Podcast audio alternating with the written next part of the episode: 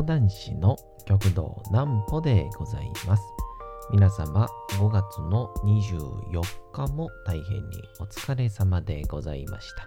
お休みの準備をされる方、もう寝るよという方、そんな方々の寝るおともに寝落ちをしていただこうという講談師、極道南歩の南歩ちゃんのおやすみラジオ。このラジオは毎週月曜日から金曜日の21時から音声アプリサウンドクラウド、Spotify、Amazon Music、Podcast にて配信をされております。そして皆様からのお便りもお待ちしております。お便りは極道南歩公式ホームページのおやすみラジオ特設ページから送ることができます。内容は何でも結構です。ねえねえ聞いてよなんぽちゃんから始まる皆様の日々の出来事や思っていることなどを送ってください。えーご希望の方にはなんぽちゃんグッズプレゼントいたしますので、住所、お名前もお忘れなくと、えーいうことでございまして、えー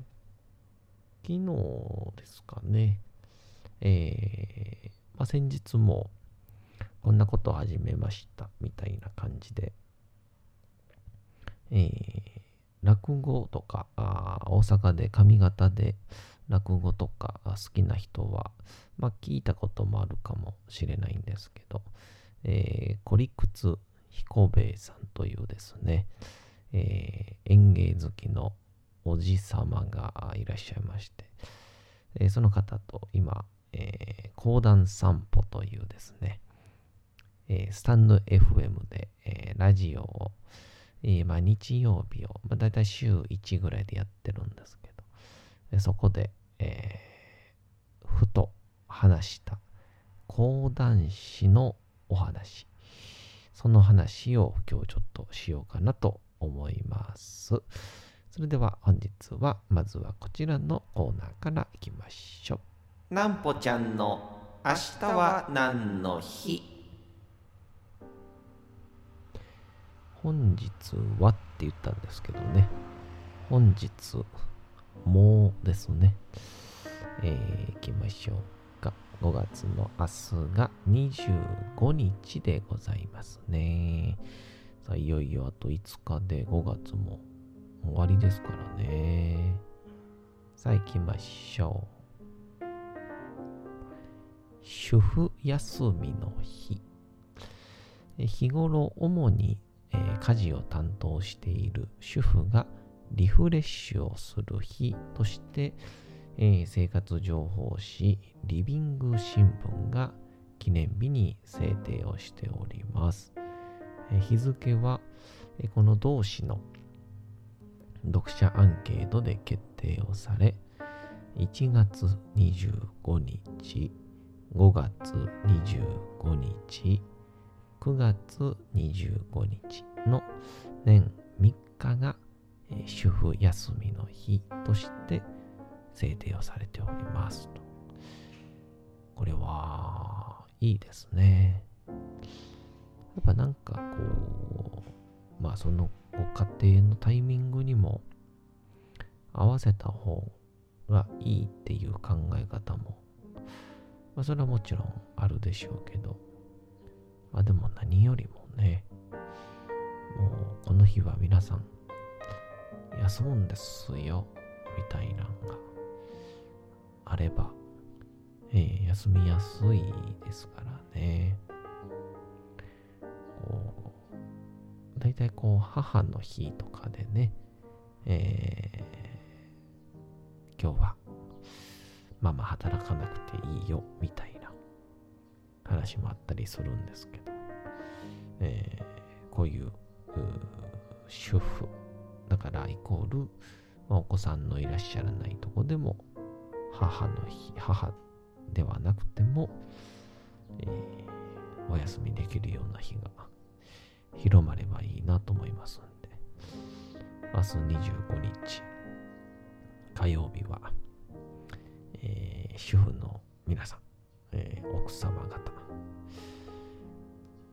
家事を放棄してみては いかがでしょうかということで。さあ、そんなこんなで、えー、ゴリクツ彦兵衛さんと、こう、まあ、ラジオ形式で講談散歩というので、まあ、講談の話とかを非常に、えー、ゴリクツ彦兵衛さんが大阪の土地とかに、えー、すっごく詳しいので、えー、その情報をもとに、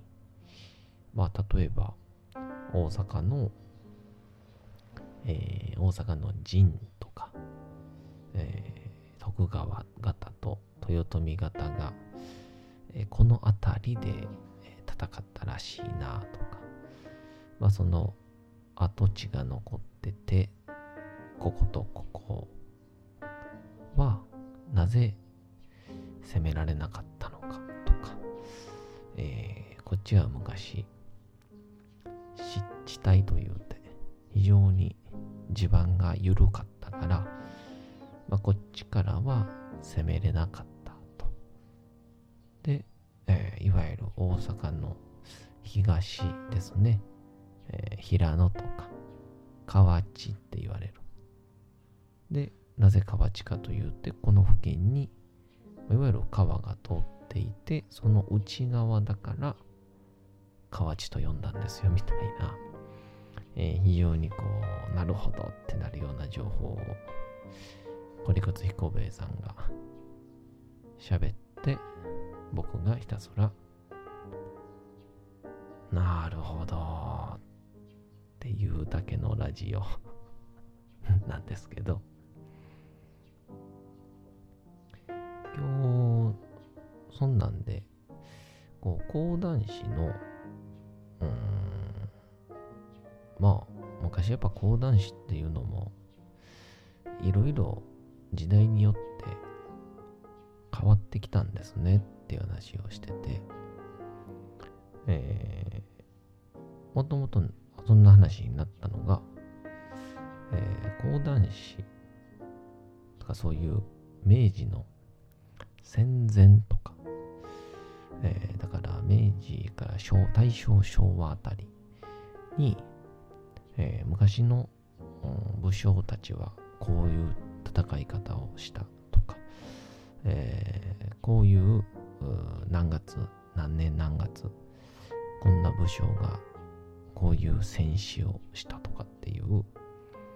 えー、旧参謀本部っていうこのいわば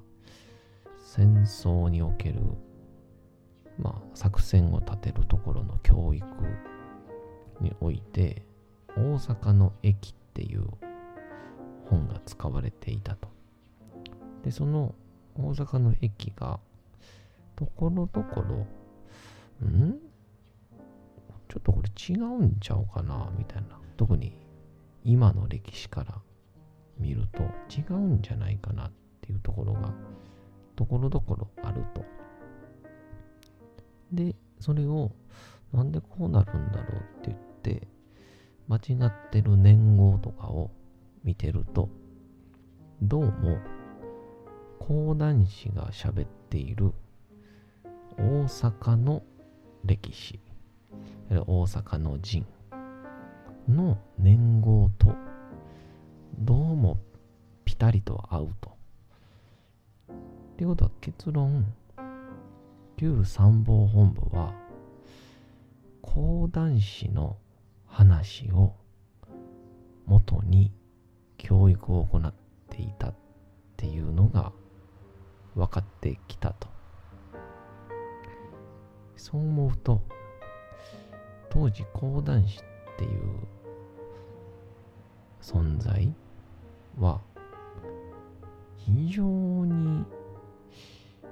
尊敬をされていたんだなっていうことが伺えるよねっていう。もそれ自体、本は、その、もう少し前に書かれたものなので、まもしくはこの講談自体がもう少し前にされたもので、ましてや、そんな軍が、難波戦記っていう講談の内容を元にしてますって公に言うわけがないので、おそらくその時期には講談から来てますっていうこともわからないぐらい当たり前のものになっていたんだろうなと。だからもう一つ手前で講談師はきっと尊敬をされてたはずやとかいう風になってってなると結構現代社会において講談師が作った歴史っていうのがもうスタンダードになっていることって、えー、いっぱいあるんだなっていう話になったんですよ。まあそんなになってくると、うん、結構、江戸時代後半から明治初期あたりって、講談師がその都度その都度、うん、全然史実と違う嘘ついてることって結構あるんですよね。で多分それは講談師がもう手をこまねきながら手もみしながら大名とかもしくは当時のまあ大金持ちたちに頼まれた通り注文に応えて歴史のお話をしてたんじゃないかっていう。まあだから、例えばね、うちの先祖は豊臣家ですごい頑張ったらしいから、徳川家に、ちょっとここの一部だけでもええから、勝つっていう内容にしといてくれへんか、みたいな。ああ、任してください、みたいな。こんなもん、みんな見てきてないんですから。やりたい放題ですよ、みたいな。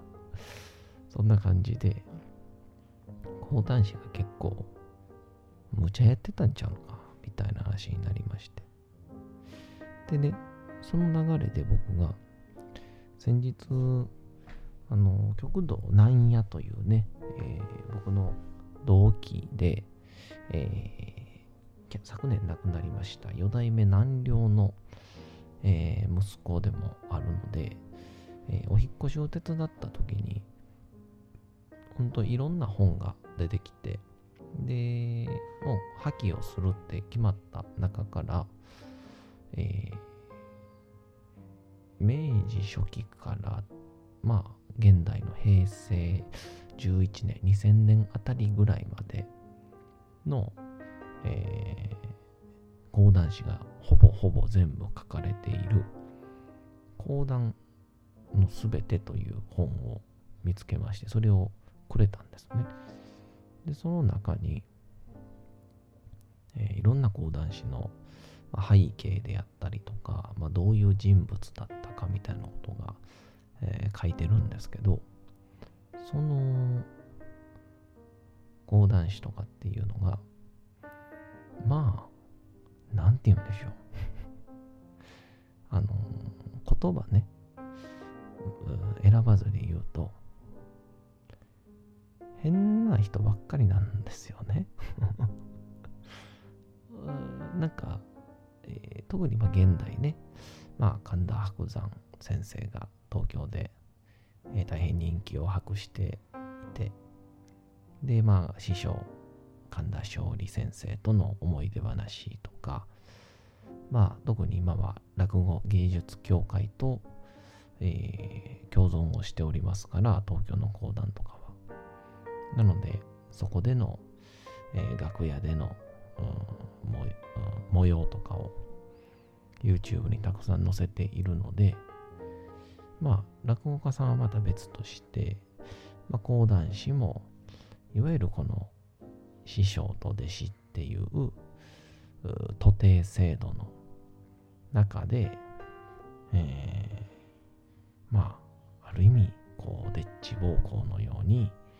えー、師匠からの恩を受けて、それを自分の糧として、えー、成長して、また新たに入ってきた弟子を育てていくっていうような、いわゆるこの、えー、親子、そして孫というように、この講談という伝統をつないでいくみたいな、えー、そういうふうな今特に世間からもイメージだとは思うんですけど僕がその本を見る限りですねあのー、結構な割合であのー、おじさんとかになってから入門してる人がほとんどなんですよ。えー、それもまた、例えば、うん、まあ、伊藤千優っていう人は演説家とか政治関係にいて講談師になったとか、まあ、ある人に、えー、よっては、えー、地域の、まあ、いわゆるご隠居、いわゆる大金持ちだったから、名前をお金で、まあ当時のきっと講談師の、そうですね、まあ、ごひいきやったんでしょうね。谷町やったんでしょうね。えー、で、買って。で、そこで結構講談師ってね、まあ僕の極道はまた別なんですけど、東京だと田辺とか、えー、神田とか、うん。まあ、一流祭は違うか。まあ、あとはまあまあ、玉田もそうですね。普通の名字に近い名前がすごく多いんですよね。なんでなのかなと思ってて、本読んでると、あのー、太田定水とかうん。ま、ちょっと名前変わって、牛輪車、あの、普通の名字とか、もしくは、その、自分の家を表す名前みたいながすごく多くて、あ、きっと、名前買うときとかに、最悪名字、俺のまんまでええかな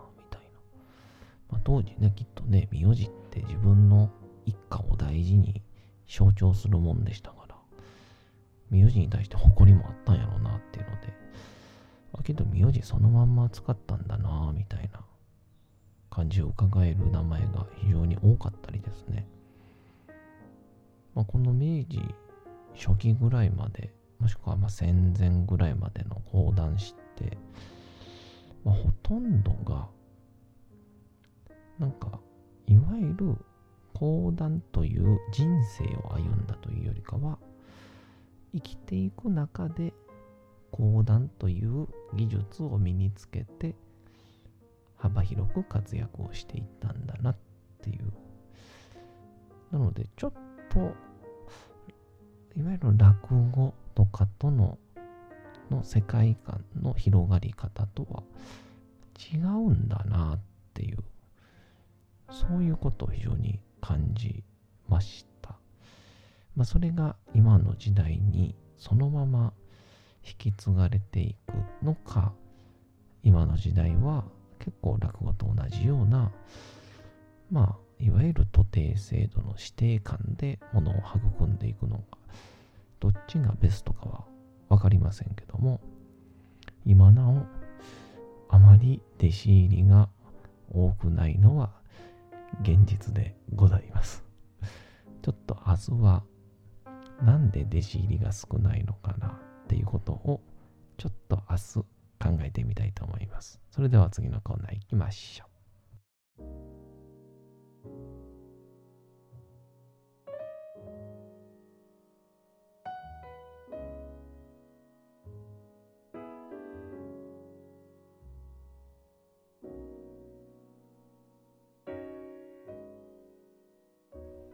さて、時刻はうとうと朗読会の時間となりました。皆様、小さい頃眠れなかった時に、お父さん、お母さん、おじいちゃん、おばあちゃん、お世話になっている方に本を読んでもらった思いではないでしょうか。なかなか眠れないという方の力に寝落ちをしていただければと、毎日様々な物語、小説をお届けしております。さて、本日お読みいたしますのは、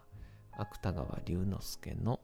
羅生門で、えー、ございます。えー、さてさて、えー、一人の男が、えー、羅生門の元で、まあ、あ食うものもない、えー、路頭に迷っている状況で、少し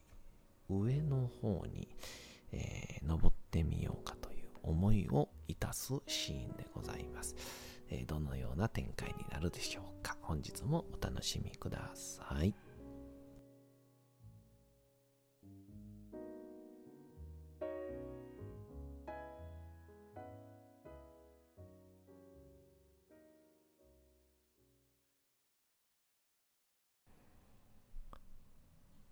羅生門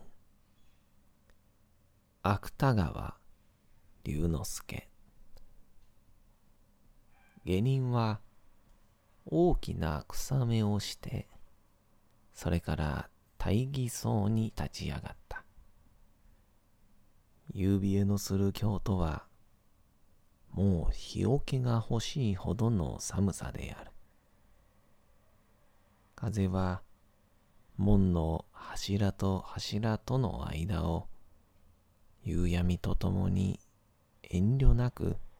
吹き抜ける。二塗りの柱に止まっていたギリギリスももうどこかへ行ってしまった。下人は首を縮めながら山吹の風見に重ねた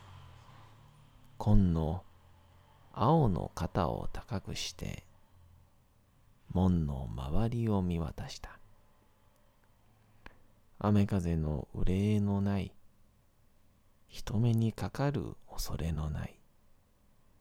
一晩楽に寝られそうなところがあれば、そこでともかくも夜を明かそうと思ったからである。